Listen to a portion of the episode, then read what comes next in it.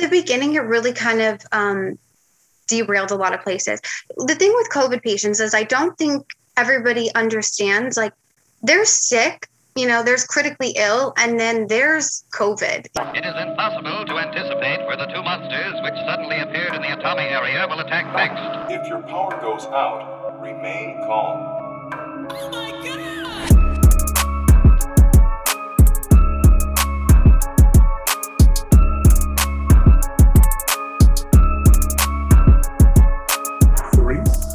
two, one. We gone. We gone. Hello, everyone. Welcome to episode 31 of the First Sip podcast. Today, we have a friend of ours from high school, an avid listener of the podcast, Shelby Johnson. Shelby is a physician's assistant. She works down in the Orlando area. Shelby's an avid listener of the podcast, as I've said. Shelby reached out to us on Instagram and she said, Hey guys, love what you're talking about. You're talking about COVID, talking about the vaccines. I don't think what you're saying is right. So I want to come on and I want to tell you what it's like firsthand sitting in the room. Me and Dikembe always reference how important it is to have a conversation while you're in the room. And guess what? Shelby's in the room. So here with us today, we have someone who firsthand hotspot of Florida in the ICU, Shelby Johnson. Welcome, Hi. welcome, welcome. Thank you for having me. And I did not, not that you guys are wrong, but I, you know, just getting a public perspective on it is just different from, you know, what we see in the ICU. So, Here we go. So I know you want to hit the the public with a disclaimer before you get started. So yeah. So, um, obviously, none of what I say is necessarily representative of any of the institutions or hospitals that I represent or work for. Um, and also, nothing that I say is necessarily meant to be taken as medical advice. And please seek out, you know, counsel from your physician if you have any concerns. I like that. I feel like that added instant credibility to our episode. that did that just lifted the level of credibility. Wow. But every time someone gives a disclaimer, it's It, it just boosts our ratings someone that knows what they're talking about. Yep, they're like, here we go. This We should start doing hot. that, bro.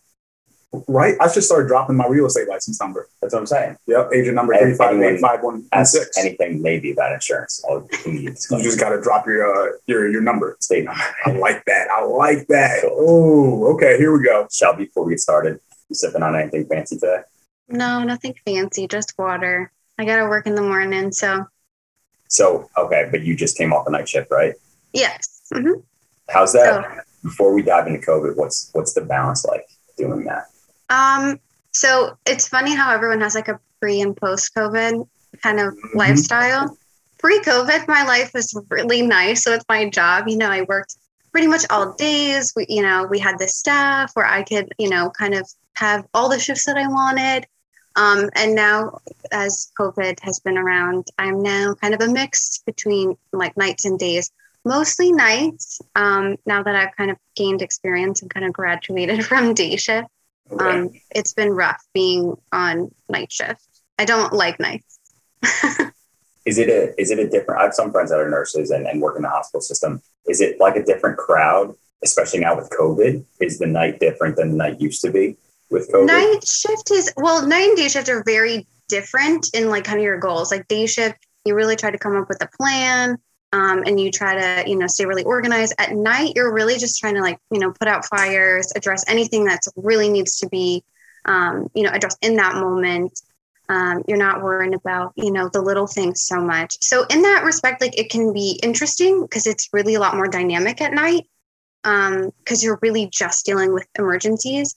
But as far as physically, just staying up all night and your eating habits and like when do you work out, like it's just that part's rough. telling you right now, I couldn't do it. Yeah, dude. And you see the look on my face? Me too. Having like there have been like crazy studies done, right, regarding like your like intercircadian and Oh yeah, is it you have it a been- higher risk of dying Nice. working night. Whoa. dude? She's coming on to talk about COVID and she's just staying up all night. Just out here, just Yeah, I know. I'm like, that's what I'm saying. I'm like, I'm taking here yourself like, out another way.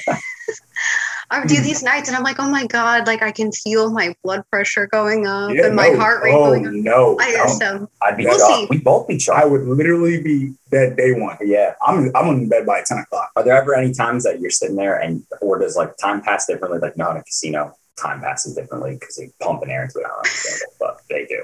Um, at Mhm. night in the hospital, does You time just pass showing yourself differently? and your problems. or do you do you get like have you ever been hit with a moment like wow it's 5 a.m i'm very tired Yeah, usually that's exactly the time that it really hits you. I feel like the night shifts go really quickly, especially if you're busy. Like all of a sudden, you're halfway through your shift and you're like, "Oh my god, it's midnight," and I, you know, I feel like I haven't gotten anything done. And then all of a sudden, at around like 4 a.m., you like time slows down, and it's like every minute is just excruciating, and it, you know, and then you're like, just like, "Oh my god, I'm waiting for seven o'clock so my shift can end." And you do 12s? Do you do 7 to 7? Uh, yeah, I do 12, um, 12 hour shifts. That's Nurse- something else. Dude, people that work in the hospital system, like nurses and Put, PAs, put in hours. doctors, different breeds, man. They Yeah. really are. People don't get it. Mhm. But That's it was really nice though. for usually my like my schedule was really great because I work 14 shifts a month and now that um you know I've really switched to like kind of more part-time um I, w- I will now with Delta it's not happening but I was supposed to be only doing like 10 shifts a month so like you know essentially or hopefully eventually I'll have really 20 days off a month basically So let's dive into why you came on. Let's talk Mhm. about what brought you here and why you wanted to come on. you feel as though there's misinformation being spread, and you think that the public is getting a skewed vision of what's actually happening. And you're in Florida and you're in the ICU, correct? What I said? Yeah.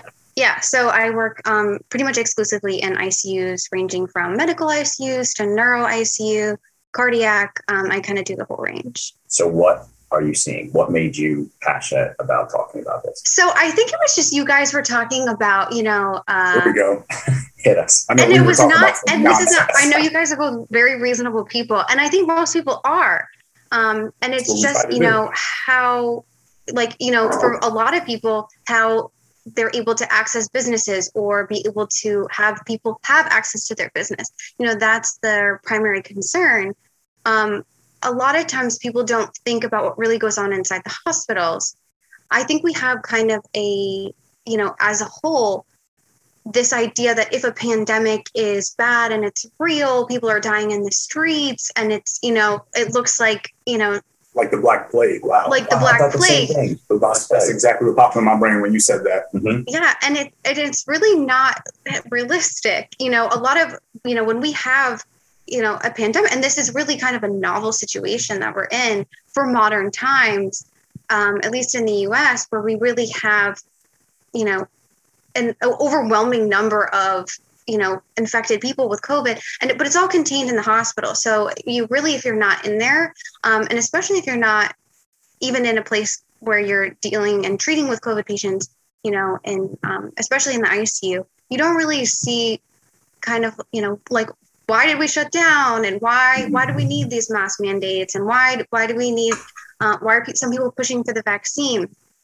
And although i don't necessarily um, you know support any you know any one particular thing i think i know for example the reason why we had to shut down especially at the beginning like when covid first came to the us and everything was shut down you know and we kind of you know we really needed that time to kind of stockpile we had no supplies like we were not ready we didn't have masks we didn't have you know even just the We, sterile we didn't have gown toilet paper. We didn't have toilet didn't have paper toilet paper we were for weeks.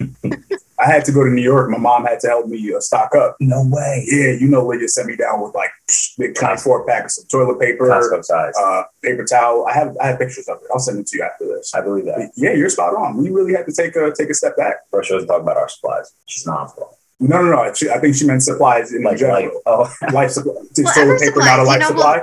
yeah you guys life not use toilet paper in, in the hospitals? that's true. They a lot of toilet paper. the people who are swiping the shelves were affecting the hospitals, and I need them to know that. Mm. You know what? We're talking nonsense again. Shelby, get that. So Please. at the beginning, they were kind of like, okay, like here's your one N95 mask, and you have to wear this every day for 12 hours for, you know, who knows how long until you'll get a new one. Um, marketing. And so we really needed that time. And I think, you know, looking back in hindsight, we can say, yeah, maybe we overreacted. We kind of overestimated. You know, we shut everything down. We shut down, um, you know, elective surgical services, a lot of these things to kind of make room for these COVID patients. Um, and it wasn't necessarily as bad as we thought, at least with the first surge. Um, and you know, so then everyone looks at us and like, well, why do we, why did we do all this? Why did we shut down? Well, I think we really needed that time to first of all, like collect ourselves, prepare. Um, and the initial data that we had at the time, um, coming from what you know, what China basically told us, was that you know upwards of you know five to ten percent will need ICU level care. People who you know contract COVID, you know, potentially ten percent of the people could need ventilators. And so that was a really you know kind of stark statistic that we got from their data. Um, and because we didn't know really about asymptomatic cases at that time, um, you know, testing wasn't so widespread at the beginning. Um, and it was actually really hard to get testing. Um, you know, like I remember being in the hospital and like I thought that they had COVID, you know, but unless they had XYZ, like, oh, they had traveled to China or this or that, or they met certain criteria, you couldn't get a COVID test. Um, and we really lost ground with that um, at the beginning. So we really needed that time, like with those shutdowns, to kind of prepare and collect ourselves. Um, as time went on, we got a lot better with, you know, how how we chose to treat COVID and what worked and what didn't. Um, and now it's a little bit better. Delta has brought a whole new game, though. Um, Delta was really not anything that I think anyone was were expecting. I was like, oh, COVID's over, you know, Yes. like I got my vaccine. We're all good. We're all going to go back. I'm going to have a normal summer. Um, and then that didn't happen. Okay, so fine. We took the time and we got back to it and, and whatever you said it was needed to gather supplies. That's Mhm. fine. While during the let's talk the original era, because you were there firsthand for both, correct? You were in Florida Mhm. for both. And Florida got crushed. As did Pennsylvania had a bad at the beginning, I think we were fifth in total cases. Um, It got a little crazy here for Yeah. a little bit. did you let's actually talk ventilators 1st Mhm. and say say someone doesn't know who's listening me right why were they so important and what what is happening? When someone checks in for covid and they come to you they're in the icu they're in a bad spot now what have you seen? What, what is going on? So, um, and and really, our strategies for you know when we intubate people or put them on the ventilator have kind of changed throughout the pandemic. Um, initially, when we came in, it was the concern was that people who come in needing oxygen that they have this rapid progression um, to you know where it's called um, acute respiratory distress syndrome.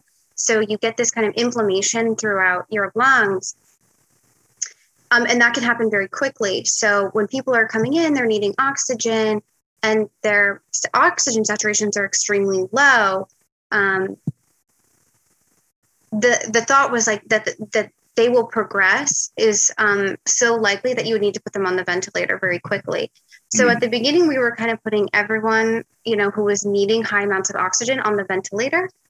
Um, and now it's a little bit better where we're kind of trying to use alternatives, um, such as like high flow nasal cannula, which is basically like just the thing that goes in the nose, and it's a super high current of air where you can deliver high amounts of oxygen very quickly.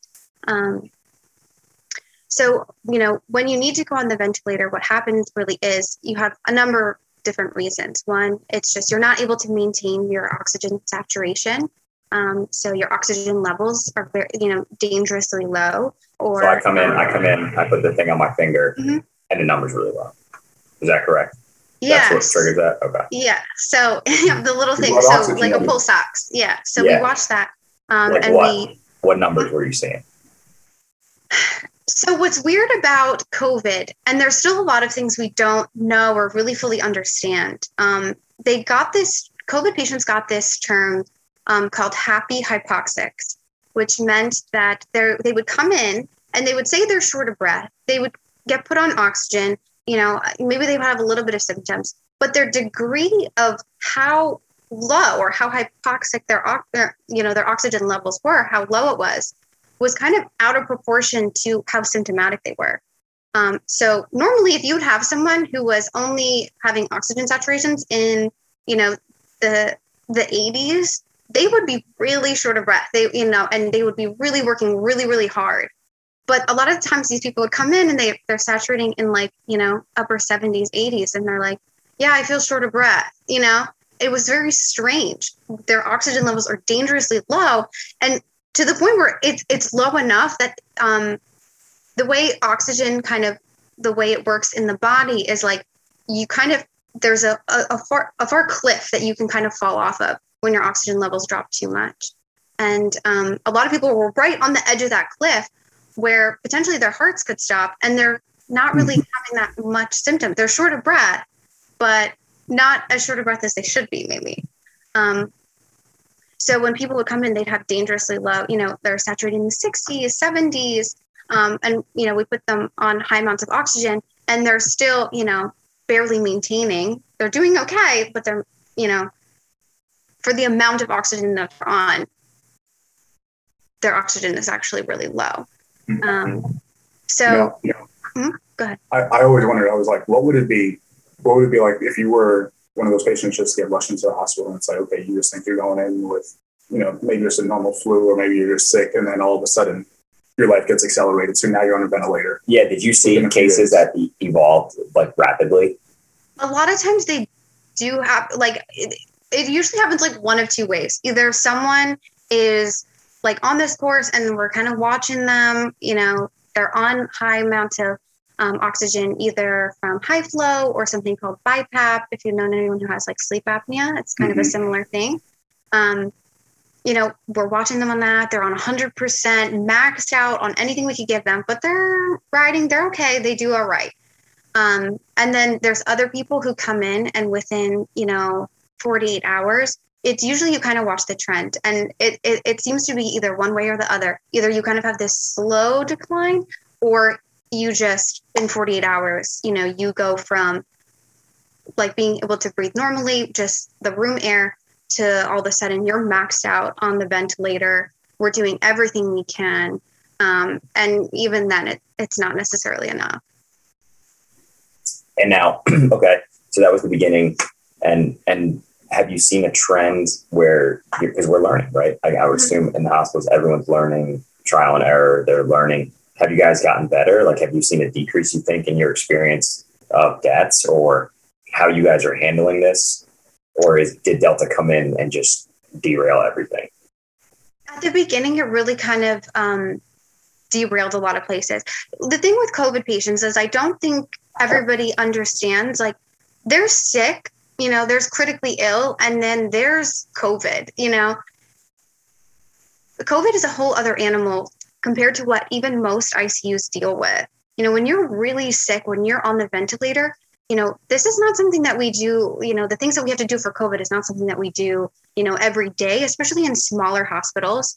Um, so, you know, I worked primarily, um, you know, at some of the bigger hospitals in Orlando, um, but I also did help out with some of the smaller campuses. And the difference between, you know, the big like mothership hospitals versus some of the smaller campuses, you know, was stark. You know, so a lot of these small hospitals don't know necessarily, even though they're ICU equipped, how to deal with people who are this sick, who are needing this much support. So when you're in, um, when you have a severe COVID um, and you're on the ventilator, we're doing all kinds of crazy things, like with the ventilator settings, and even with stuff like um, something called proning, where we put we kind of flip people over on their bellies. I don't know if you've heard of this, um, to try to help um, maximize their basically their their oxygen flow to kind of some of those dependent areas of the lungs. Hmm. Um, and this is something that's incredibly labor intensive because a lot of these patients tend to be overweight and you're trying to manually kind of flip them over there on their bellies every you know every couple of hours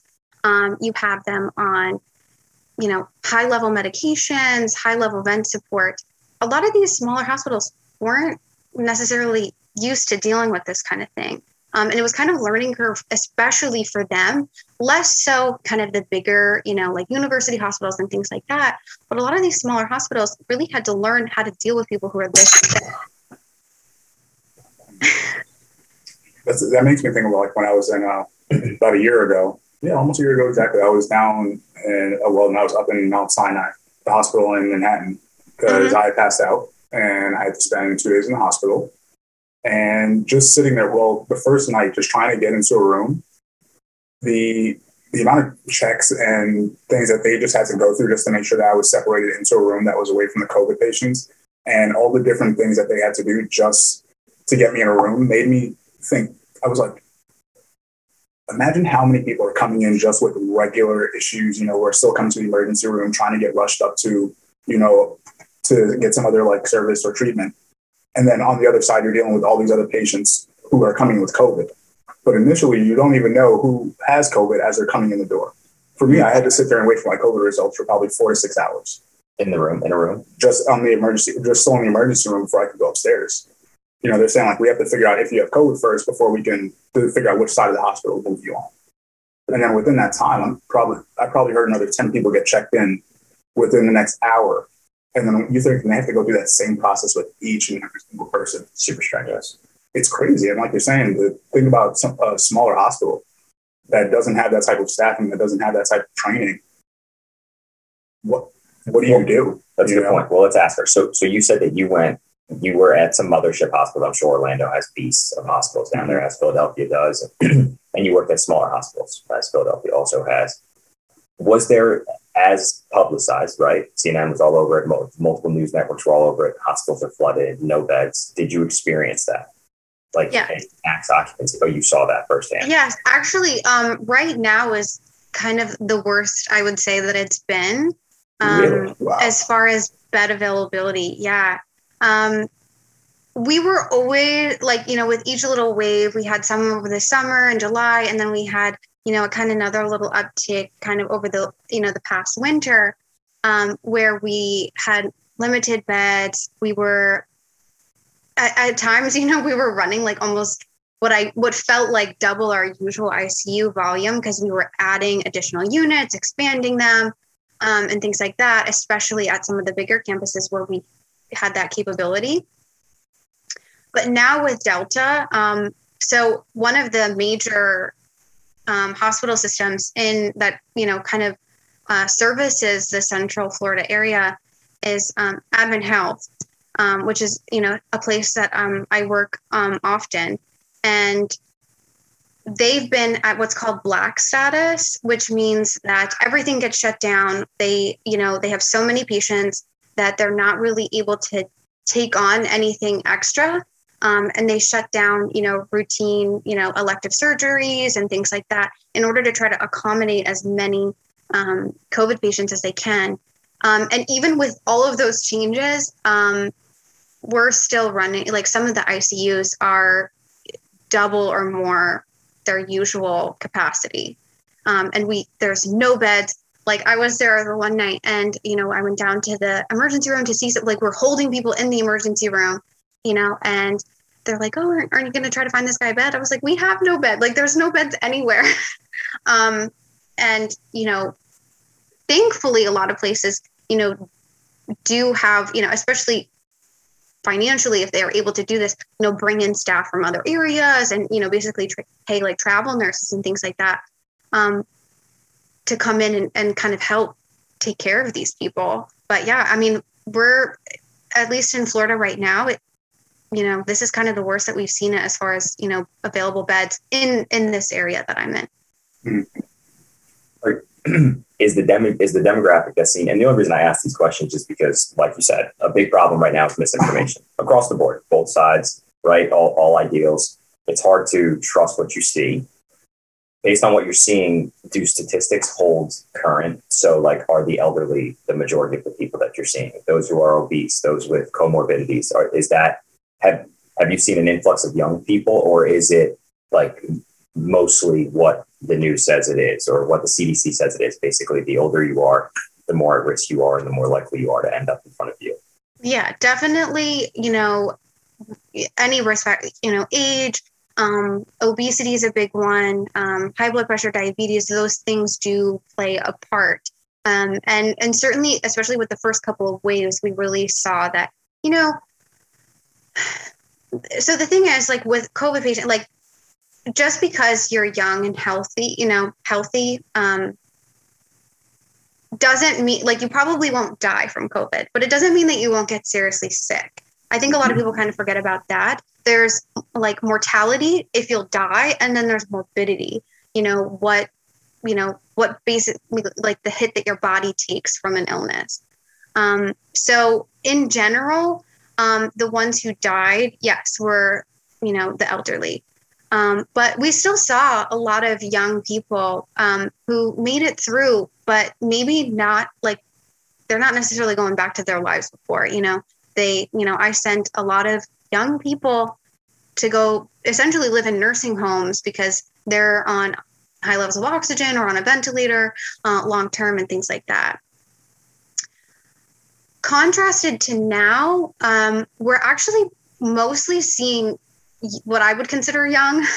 Um, and actually, I, I think Advent Health um, released information. I saw it like in the news that um, 50% of the admitted COVID patients, I believe, were less than 40. Um, and I think that's total. So it's not necessarily just ICU. As far as in the ICU, what I'm seeing is we are seeing a huge uptick in the number of young people. We still get the occasional, you know, elderly person, but a lot of them really are, you know, I'm seeing 20s, 30s, 40s, 50s um, being the like primary demographic right now in the ICU. Um, still, risk factors like obesity and things like that play a role.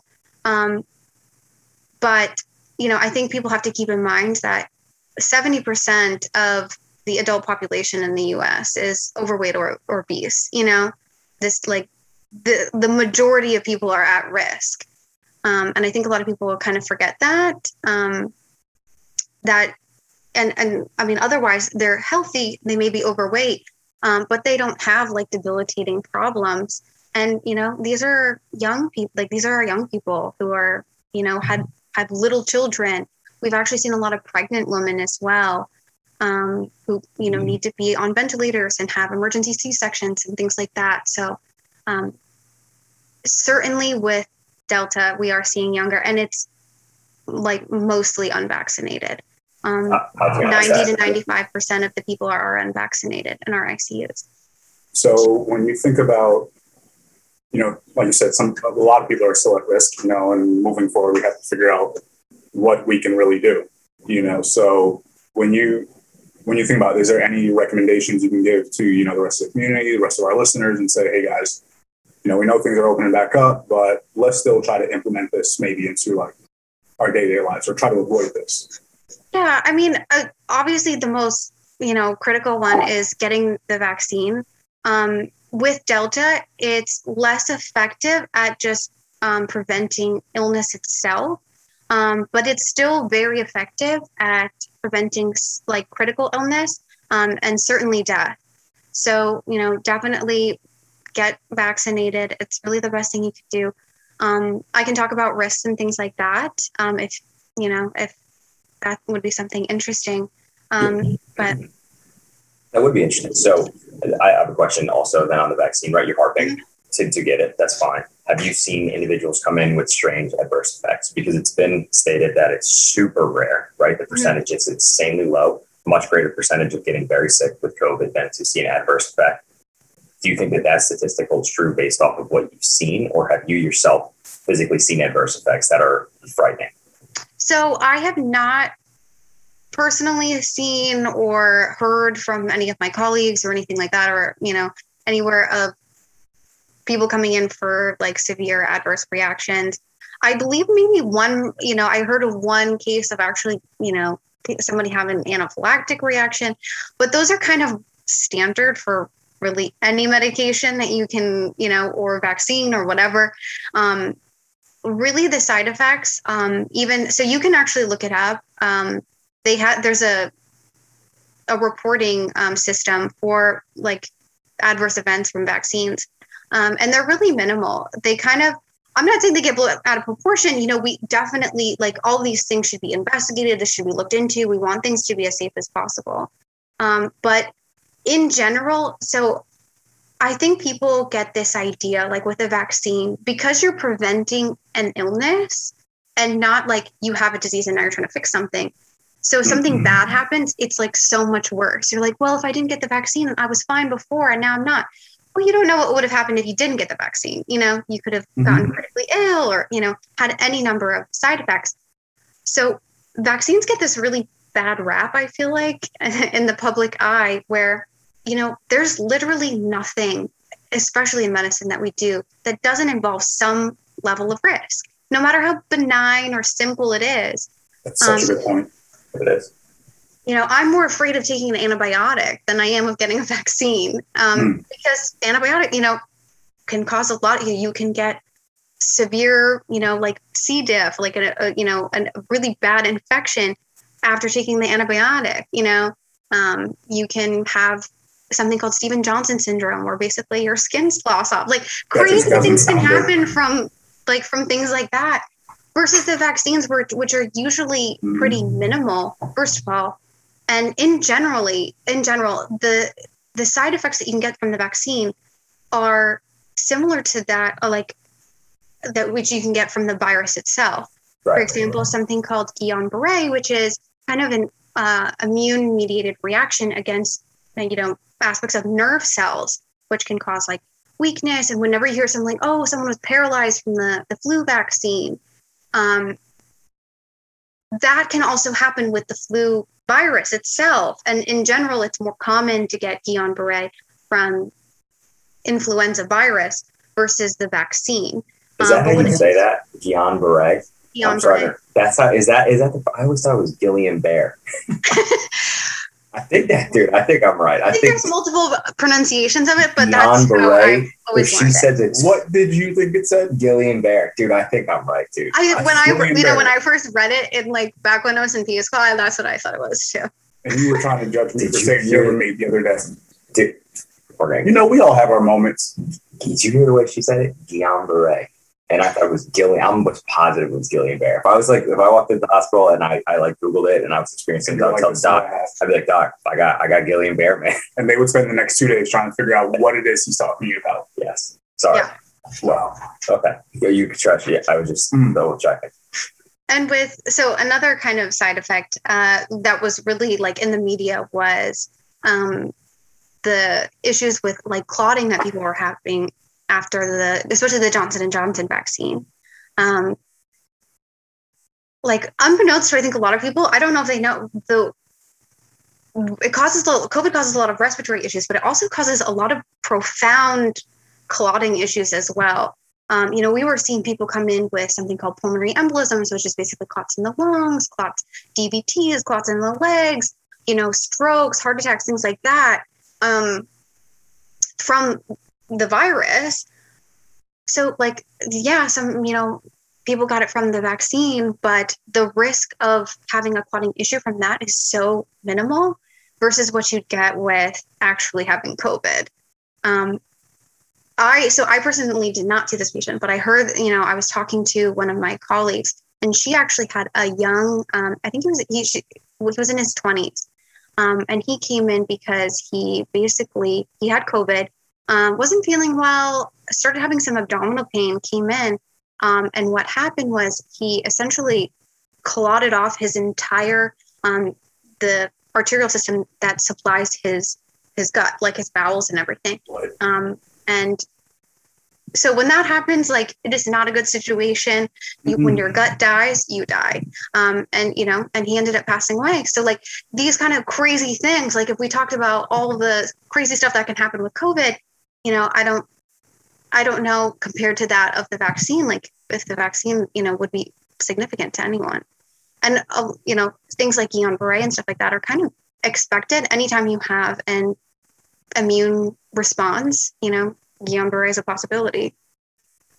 Yeah, you know, you brought up a good point earlier about I don't know if the vaccine has just become like the current scapegoat, like if people just have something to blame now, you know, because like you're saying, if you're like, okay, you might not have gotten this if you didn't take it, but how do you know? You know, now they're going to jump to like mm-hmm. you see, I took the vaccine and now I got this. Well, mm-hmm. if you didn't take the vaccine and you had still gotten COVID the same week, what would you then blame?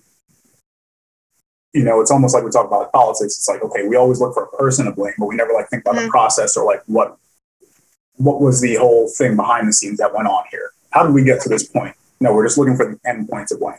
Right? There's always that scapegoat in every situation that we try to like no matter like what community or group you're a part of, that you can always get behind, like, oh yeah, you know what? That's the thing that we can be concerned about, or that's the thing that we should should blame now for the issues. You know, you never you because just like you're saying, you hear a lot of people are quick to talk about the adverse effects, or even when people were getting COVID and rushing to the hospital, you know, in the beginning of the pandemic, but then you start hearing about all the pre-existing conditions that people are now going there with, all the other comorbidities that you're talking about. And now it's like, are, are, we having a full conversation about this? Or once again, are we just blaming it and saying, well, this is why this is happening. And not thinking about it like once again, like holistically and seeing the whole thing through. Yeah, I mean, well, I think people are always get point fingers because it makes them feel better. That's the never ending problem. Huh? Yeah, for sure. It's not going to change. Mm-mm. But that's why we bring on people like Shelby. That's right. So she can talk about it. Yep. Help broaden, you know, expand the conversation bit. So, um, have you seen an evolution of treatment? So, are, you? Do you think we're getting better? Right. So, say I, I Shelby, I'm here. I'm in the ICU. I think we're getting better. We're trying new methods. We're that's because that's statistically are going down, right? I know, like you said, that doesn't mean that people aren't going to have lifelong problems, long haul COVID, fine. But do you think that the United States or the systems that you have worked in are getting better? We're You, evolving? you really just want to know when we're really just going to be outside. Uh, I'm, I think I'm that's trying to get her to a point where to- she's like, "Hey, Albert, I'm in the Can you give us We're a gonna date? We know you can't say some definite things. You, know, you can't speak for anybody, but give us a date. No. Can we go back outside before the new year? Well, we are. All, all the way outside. We're outside. We're not Who knows? being I safe. mean, it really, COVID is, and that's the thing is that everything changes so much every day, and it's Mm. really hard. And I think that's another thing that people have a hard time with. We really have been privileged in this country to usually have things go pretty well for us, and that, you know, it, the worst thing we have to deal with is like inconveniences from COVID, which you know I know can be, you know, more than just inconveniences sometimes no, I mean that's a But- really you know, we really like on one hand, I guess it's good that everyone looks around and is like, oh, this stuff is ridiculous that we're doing because we we're so privileged in this country to in general like have the resources, have, you know, be able to have beds available for us and we can, you know, we can be treated in a hospital. Mhm. Um, you know, and we kind of get used to a lot of those luxuries. But I think we we also kind of get used to oh, we always have the answers right up front, and we know everything right from the get go, and we, and we don't. You know, medicine is still an evolving practice, especially when you have something new like COVID. We we're not going to have all the answers right up front. We're going to make mistakes. Like we're going to have to backtrack. We're going to have to say, you know what, we we did that. We tried it, and it really didn't work. For example, at the beginning, nobody knew what to do with COVID. And we were basically throwing anything at it that maybe had like someone, you know, across the world said, Hey, I tried this and it worked. You know, we were trying everything from like vitamins, vitamin C, zinc, you know, we tried hydroxychloroquine, you know, we were actually using that pretty universally, at least where I was at the beginning, because we had nothing else. You know, we were just like, we, you know, risk versus harm. Okay, you know, we we just we have to try it for these people. We have to do something. You know, we can't just have them come in and you know watch them suffer. So you know, we did try that. It didn't really help. And since then, they've done you know the standard of practice. You know, double-blind, placebo-controlled trials with things like hydroxychloroquine, and they didn't really work. Things that we're doing right now. Um, we are using, you know, steroids. So a lot of times we use like dexamethasone. Um, the idea behind that is it, you know, it reduces some of the inflammation, kind of mitigates some of that immune response. Mhm. That it, it's not necessarily the virus itself, um, but it's the body's almost reaction to it and kind of this really severe and out of control inflammation in the body that causes, um, you know, a lot of a lot of the downstream effects of COVID. Um, so we're using that. We're using something called remdesivir, which is um, an antiviral medication that helps, um, you know, reduce the replication of the virus. Um, monoclonal antibodies are something that's emerging a little bit more. They seem to be, like, of all things, you know, more promising. Um, a lot of these other therapies that we have to keep in mind, like, they don't make you better, like, where you're fine. Like, the, the difference is not, oh, you come in and you were going to die, but now you got this, and you know, and you're 100% better. The the difference is, is like maybe you're less likely to die, you know? So, you know, keep that in mind. Really, the best thing, and I, I can't stress this enough, is that, that we have right now is the vaccine in preventing, before it even starts, you know, severe illness and, and death. Um, maybe the monoclonal antibodies will, you know, show some, you know, really strong effects, you know, over time. Um, but it's funny how people are like, oh, I don't want the vaccine, you know, it's not proven. But there's so much data on that. You know, these are trials with 30, 50,000 people versus you know, maybe a couple thousand with some of these other experimental things. Sometimes they're not even, you know, standard of care, you know, trials. They're just like observe, like observation studies and things like that. So um, there's so much less data on these other things. Um, and these are not necessarily all just benign, simple medications. You know, monoclonal antibodies tend to have, you know, very strong effects. For example, um, tocilizumab, one that we're using, um, kind of modulates the immune system. Um, to we use it in really severe people, so people on the ventilator and things like that. We have to weigh the risk and the benefit because in using it, yes, you may mitigate some of that inflammatory response, but you can also be at risk then for um, secondary infections, so like bacterial infections. And what we've seen with this medication is that, um, at least from my observation, um, I have not seen the official data come out on this. But you know, we give this medication. Maybe it helps a little bit with their oxygen need. Maybe they get slightly better, but then a week later, all of a sudden now they have some multi-drug resistant organism growing in their lung. You know, and it kind of derails the whole purpose. So, like sometimes it helps, sometimes it doesn't. Um, you know, we're really just like I said, a lot of these medications reduce the risk of death, but they don't necessarily. It's not going to be the difference between you being on a ventilator 100% and you walking out of here unscathed. So we're getting better though. Yeah, I mean, we've learned a lot. Like we've had to change a lot of our practices with how we how we even manage ventilators and things like that. When to intubate, you know, we kind of started even and even just from knowing the, the clinical course, like, oh, I I've seen how these COVID patients act. I you know we need to intubate this patient now, or mm, no, I think we can give it a day or so and see. You know, those kind of things we've gotten much better with and um, definitely more comfortable with. Um, last question on that from me is is are you getting fully decked out every time you go in? What's the what's the get up look like? Has that evolved? I know you said in the beginning you were shit, like using the same mask for a week. Has what like standard or procedure has now been put in place? What are you yourself putting on every time to reduce exposure? some people are really fancy and they actually like the hospitals did not buy these for us but some people have gotten like things called PAPRs which are basically like these things that like they're like these space suits That would Um, be me. i do not have one. I just use we have like a little respirator. Um, what's nice is it's reusable so i can like kind of clean it off when i go in the room. I have like a face shield. Um, i usually wear like scrub caps and um, we have you know we have a gown that we wear every time we go in that like gets disposed of or you know sent to be cleaned. Gloves and stuff like that. Um, so Yeah, that would it- that really hasn't changed too too much but we got the respirators about you know a couple months in so i've been using that Yeah, you can't would wear full hazmat, Oh my God, bubble boy, hundred percent bubble boy to the full hazmat. So, uh, did you ever get sick, Shelby? Um, no, so as far as I know, I did not get sick. I never had symptoms, at least. I never tested positive. I was tested several times because I had like either high risk exposures, um, or actually my husband had it, and I was so mad at him because Wow, it was sounds- like That Right? sounds like somebody I know. Dude, Hmm. my wife was so mad at me. yeah Wow. because my husband like he's not in medicine like he does not like get it like you know Sure. he's like oh i'm invincible i'm young i'm strong i like you know he does that whole thing and like we're me i like panic about every like because every everything that i see in the icu is like everything's risky you know but he's there like oh you know and then um so he gets cold and like the how we knew is like he couldn't smell that was it that was his only symptom thank god but um Hmm. so Is that how then like I had to stay home with him for two weeks and like we just had to like quarantine ourselves and but I never you- got symptomatic. Did you isolate him? Did you make him like stay away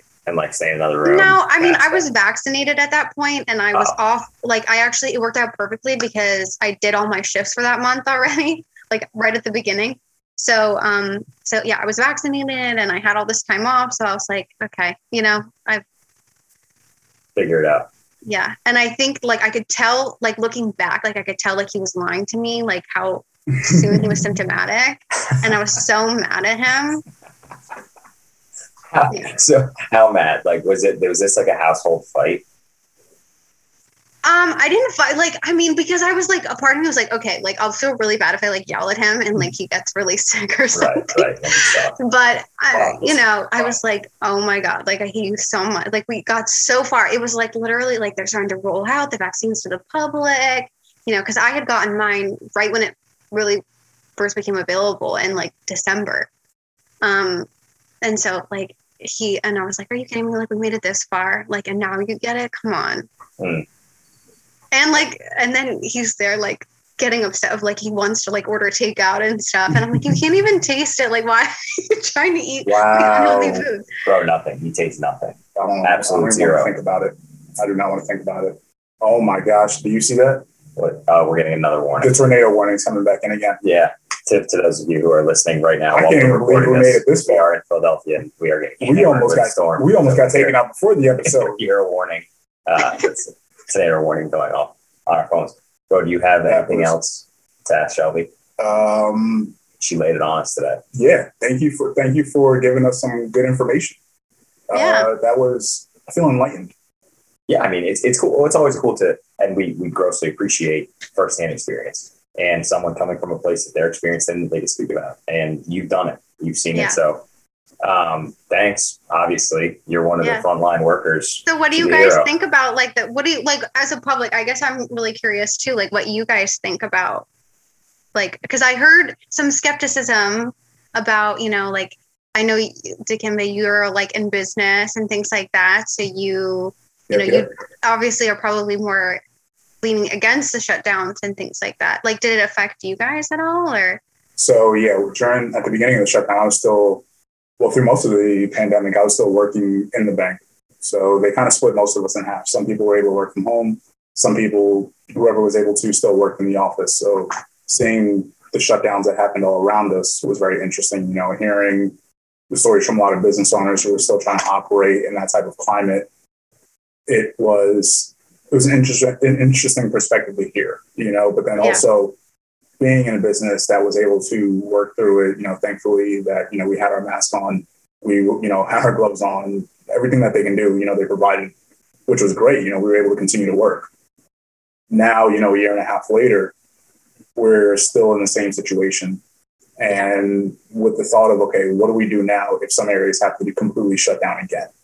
You know, you would hope that just like you're saying, how the hospitals have in, improved their their plan and their their response to these things, you would hope that the cities and the states have also improved over that time.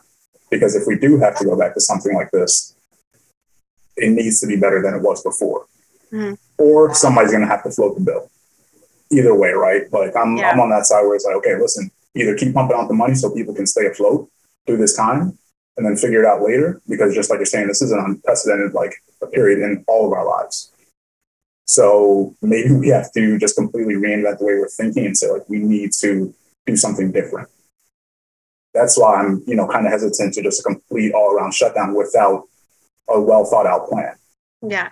But I'm also on the side of I'm not trying to see people out here acting crazy, you know, saying, okay, let's rush to every big concert, big event, knowing that there's still this virus that we're still getting so much new information on and seeing how it's affecting us with this whole new variant. You know, so we'll see. We'll see. But yeah, I'm vaxxed up. So Good, Yeah. good. I, w- I would consider myself an educated skeptic um, Yeah. for what's going on. One, because I am a very business savvy individual Mhm. who sees the influence. What you said does well, and I thought carried a decent amount of weight in the beginning when you said that you yourself needed time. You had no supplies. You had to utilize the same mask. You needed time. That was something that I actually hadn't thought about. So it's always interesting to hear something else, right? Like you Mhm. get into a fight with your wife, you get into a fight with your husband. It's always good to try to envision their other the other position. I personally had never thought, uh, you know what, the nurses probably need this buffer, need this Yeah. lockdown for help. So that was like the can be said an enlightening point. However, I do thoroughly feel though that it was very difficult on the small business world. And we Mhm. saw the death of a vast amount Mhm. of small business, which cannot happen again. oh, and That is what not America to add is. on to your point there, I think that's where you know you go into we don't like it. sh- It exposed our systems. Sure. working in the banking and just trying and just understanding how bad we were at getting the financing to these businesses. It's like okay, the government said, "Here's the money." Now all the banks are saying, how do we even get it out to these people? How do we process all this information? I don't know if it directly exposed our, our systems. I think it, it exposed our preparation.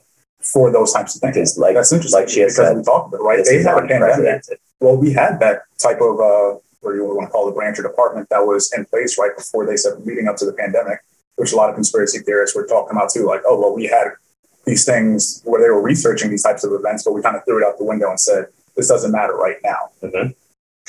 It makes you wonder. It's like, okay, what were what were they looking into? What type of um, preparations did they have in place? Sure. hopefully, you know, they're, well, I don't know. We've got to look into those things. Hopefully, they're working on that now, bringing those things back around. But Yeah, we'll I. I, yeah, I think um, this changed the world. If, if you Yeah. want my opinion, Shelby, I think this changed the world.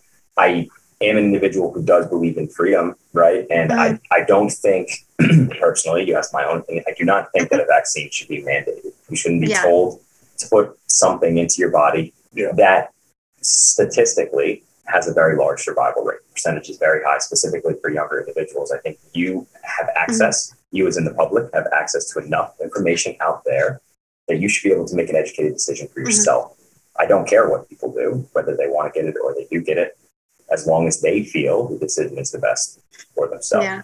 It's so interesting, like the freedom, because I, I don't necessarily think that vaccines should be mandated unless, you know, if things were to get worse, I don't know, maybe I would change my tune on that. Um, but I think it's let me ask interesting. you because I think that's where people get a little distorted on it. Like, do people have a problem with mandate, like for the vaccine and what it'll help, or is it just because certain businesses are now starting to implement, or certain institutions are starting to make it mandatory? so I think, just like you said, it's your choice, right? yeah, But then people raise the issue where it's just like, wait, now my job's making me do it. Well, once again, it's not your business. People love to people love to argue that point years ago for other situations. They said, well, it's my business, so I can do what I want to do, and it's my policy, so this is what you have to follow. And this is why it's America. Now you I see once again, yeah, as mm-hmm. far as like the freedom goes with that, like there's freedom to be able to, you know, basically live the life you the way you want to live it and things like that. And you know, being able to keep your business open, you know, and I I see how like, and that's the thing that I said. Like, I don't think there's a good answer. I think that's a, the th- the thing we need to realize that there's not a good answer. yeah, Um, but in you know, in not shutting down and allowing basically, especially now, like with Delta, like I said, we're at like black capacity, or like, and we have been at black status in a lot of the hospitals down here where I am, and you have to think like that's like there's freedom to be able to do what you want, and there's freedom to be able to have access to quality health care. Mhm. You know, so if you don't have the room in the hospitals to be able to treat people, you know, do you really have like you're you're not free in that regard you know like you can't just go into a hospital and expect the same standard of care and that's actually why you know a lot of nurses and stuff are leaving because they're like i'm being for like i'm supposed to provide some standard that i can't do because where i used to have two icu patients now i have four you know? And it's impossible it's impossible to provide a quality like standard of care to those people when you're overrun and you're you know you're just trying to stay afloat. So like we've even seen you know like i i can see like we're you know okay we're we're just trying to do damage control. We're not you know maybe as you know as focus hyper focused on every little thing and we can't be you know and these nurses are overworked. And the, if you go to the hospital there isn't necessarily a nurse who's going to be there to take care of you. We're holding people in the emergency rooms. We shut down elective sur- surgeries. So people who have like we're waiting to get their you know biopsy done you know to figure out if they have cancer they're having to wait you know? So it's tough. It's like you're losing freedom no matter what. Yeah. um and it's a really it's a really tough choice and there's no good answer I agree. Um, no, and I totally agree. It's a horrible I situation. mean, I guess I guess that's something that people should think about. It's like, are you really just enjoying this freedom until something happens, hoping that you have something to rely on, someone like Shelby to rely on? But then you go there and it's like, wait, what do you mean nobody can help me? Yeah, you- but you're also, I mean, this is a deep thing that we should dive Hold on, because let me also tell you. So when I was I was just down in Guyana, right, and we talked about the vaccine. They had gotten a shipment after week of five thousand vaccine shots down there. The country has close to a million people. People were standing in line for the entire day trying to get vaccinated. Oh, yeah, well, like she said, we're privileged. So I wonder, like, once again, you think about its freedoms. Like, once again, like, do we? I don't know. We'll never think it all the way through, but it's just like, what if the situation's like that? What if we were literally? What if Philadelphia got ten thousand shots a month, then the people who wanted them would wait in line and get them. then what would the spread of the virus look like if we didn't, like she said, have other like shutdowns or certain regulations. it would have been really like I if we did not have the vaccine, like there's no way that like with how bad it is now, like there's no way things would have been okay, you know? And it's like and actually someone um, I think he was a veteran. I think he was like 40 something years old. Um, I think Daniel Wilkinson. He was a guy who went into some Texas hospital, um, had a gallstone pancreatitis and essentially like the hospital that he went to was like a small hospital they weren't equipped to do the procedure to be able to go and like kind of extract the gallstone um essentially he died because no nowhere had beds nowhere accepted like no one could take him no one could do the surgery and it was like an unnecessary death that shouldn't have ever happened you know horrible. just because we didn't have the beds, you know, and no one no one could do this like any other circumstances would have been a straightforward thing. Um it, it it's really tough. And I'm like I'm glad in this country like we have the, the capacity, like we have like, you know, compared to how it is in other countries where we have the vaccine readily available, you know, we have this choice and that's a beautiful thing. Um, but it's so tough because like everybody's right it all comes down to money and money talks and everyone's trying to like what they're doing like i you know like is there some good faith behind doing the like the vaccine mandates yes but i think like primarily what they don't want to happen is like especially like with people in the hospital okay you're exposed to covid i'm exposed to covid every day you know if i'm not vaccinated i'm a liability because i could a go into a room you know who's a patient with COVID, go into the next room, patient who doesn't have COVID, potentially spread that to them. That family member or that patient, if some if that if you know if something happens to them, they could say, "Well, you had a staff member who gave me COVID," you know, is- and i had this adverse so event and i'm going to sue you now. Likewise, if you're on the job and you contract COVID because you were and like and you were unvaccinated and you you know died or had some critical illness or something happened, you could say, "Well, I'm going to sue my workplace because I I contracted COVID and something bad happened." Sure. So I think there's a lot of things like that where it looks really terrible because it's like, oh, they're trying to force us to do things. But I think a lot of this, even like with Facebook, like censoring information, they didn't want to be liable for that information. It wasn't that they wanted to censor it, you know, about that. necessarily. They don't care what you talk about, but they just don't want to be liable for that information. I don't know if that's exactly true. I think I think that's a big part of it. Did you I think that's a big part of did it. You see They how definitely well, we talked about we talked about this last Censor episode. for a reason. We Well, talked because we talked about this last episode though because the amount of trials that they started bringing those CEOs and, and owners of those companies in for, they knew they were about to get hit with a multi-million dollar fine if they didn't find a way to fall in line with what they were calling for. Now, whatever you think about the politics, I mean, that's like for once again people to argue amongst themselves. But you, you look at the financial side of it. We talked about this with think about when you were in your apartment and we were like, wow, they still have this area shut down. Well, yeah, you think about what if one person goes down into this um into the community area down here and gets everybody else sick and you know Oh, of course. and the rest of Yeah, it. ties to liability. If they can trace it back down to that building and somebody once again, we live in a very litigious country. If somebody says, Oh, now I want to sue this apartment building because they weren't testing people or doing had the necessary things in place and I got sick here. So you need to pay for my hospital bill. Correct. You think that business that that property owner is going to want to deal with that again? No, no, I no, I, I agree. Definitely not. I no, I agree. The- For in those that's just situations, not like that's just all about the money side. So we know we have some people who just love to think about the money. Tell me how you how would you deal with that? I agree. I'm not paying that insurance yearly. Mm-hmm. You and insurance, you Listen, Well, yeah, I mean, well, from an evolving standpoint, the way the world's changed, actually, multiple large carriers and massive brokers have actually rolled out now pandemic insurance, They- which they was not a thing that existed before. can the people come see you for that? Um, no, But if they need property insurance, they can. yeah, we don't need to talk about it. Always plug. Yeah. Always plug. Always plug. Uh, Shelby, in, in a lighter note, one, thank you so much. You sparked a lot of conversation. You got the Kemi fired up, which is always good. Um, I get fired up every time. you were super enlightening. Thank you for that as well. Um, from a timing standpoint, what's your content rack of the week? Um, so I watched this Netflix documentary called Kiss the Ground. Um, and Mm. it's really about, you know, how we think about agriculture and food and how that relates to climate change. Um, I'm like you know, aside from, you know, people who think like, oh, I get the vaccine and things like that. Um, I'm actually like super into like anything all natural, stuff like that. Um, I'm a big proponent of like gut biome, gut health, stuff like that. So um, it talked about how, you know, basically we're like sterilizing our soil. It's losing all of its nutritional value. You know, we're not able to have, you know, healthy crops anymore. And we only have about 50 harvests left until basically we become like a desert in this country.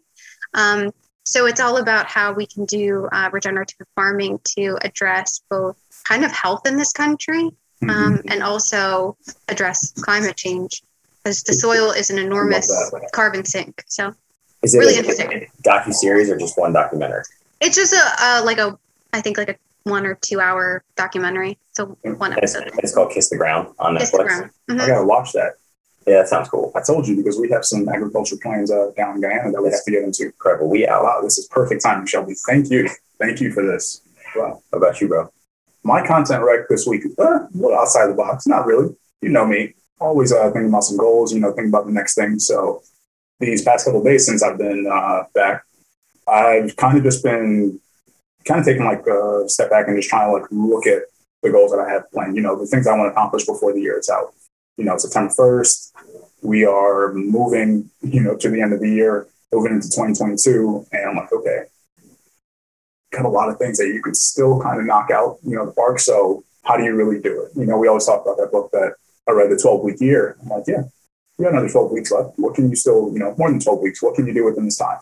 So my recommendation for this week would be for people just to kind of take a step back and see like, okay, where are you so far for the year? You know, are you pacing well? Are you accomplishing some of the things that you mapped out maybe three months ago, six months ago, eight months ago? And just reevaluate what you have to do to maybe accomplish some of those things now, or if you can add some other things on your plate, see what you can do. Got time. Interesting. Whether the content rec was more of a, hmm. I think you should do this, a check. That's it. Your own content. I like that. Tap in your own Create content. your own content. Analyze That's yourself. That's it. Um, mine this week is a show on Netflix that I actually crushed in like three days, and it is called Titletown High. So, You rec- you saw you sent that the other day. dude, I was like, what? So, it is was like, so you must have some so good. So it's um, a show that follows uh, Valdosta High School in Georgia, and it follows their their football journey to a state championship. But it like really ties into the lives of the kids as well, um, like with the girlfriends and social life, and they like actually how COVID is impacting I them need, I need to watch in the high school. It brings you back, man. Not that I'm a has been, um, but Eh, it, it totally brings you back and like brings you back to high school, and and it was a good show. you need those easy shows to watch, escape. yeah, of course. That's what I talk about. Very light, easy watch. That's like I was talking about Outer Banks. Have you watched Outer Banks, Sheldon? No. Oh, dude she's on she only watches like agriculture like gut, gut biome No, I Oh, I can't watch anything that's too Outer Banks, they're stressful. outside. medicine I like- Oh yeah, no, no, that one.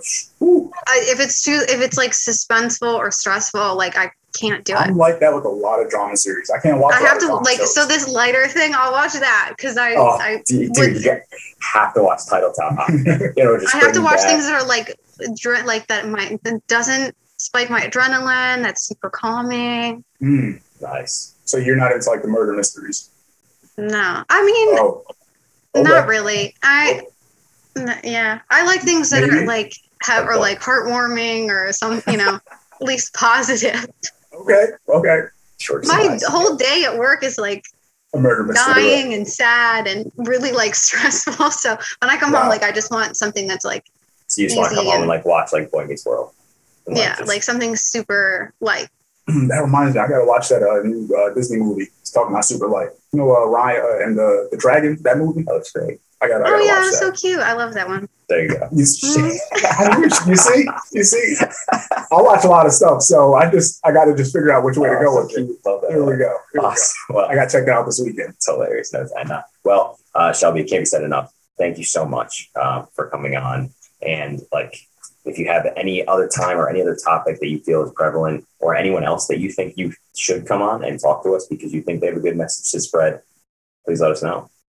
Well, yeah, I don't know if you remember Kelsey, my like, one of sure. like my Kelsey best friend Fisher. from high school, the redhead. Everyone remembers her for that. Kelsey. Fisher. I remember Kelsey that. We Fisher, remember, yeah. we remember names. Yeah, we remember Yeah. Kelsey. So um, we actually wrote a book together. So um, really? hopefully, eventually, you know, Well, you got to let us know when you guys finish that. Yeah, Yeah. absolutely. And Yeah. is it published? Um, we're working on it. We're trying to figure that out with like, you know, do we self-publish? Because we don't want to like give the rights away to anyone. So Mhm, we want all that money for ourselves. Uh, that's cool. We would love that, Kelsey. That'd be awesome. Yeah. And she could talk about it and then tell the world about you guys' book. Maybe you yeah. both So hopefully we'll have something to share with the world that's Ah, not COVID. very eventually. cool. Very cool. Well, I'm excited me too. With that being said, as always, thank you everyone for listening and enjoy the first sip.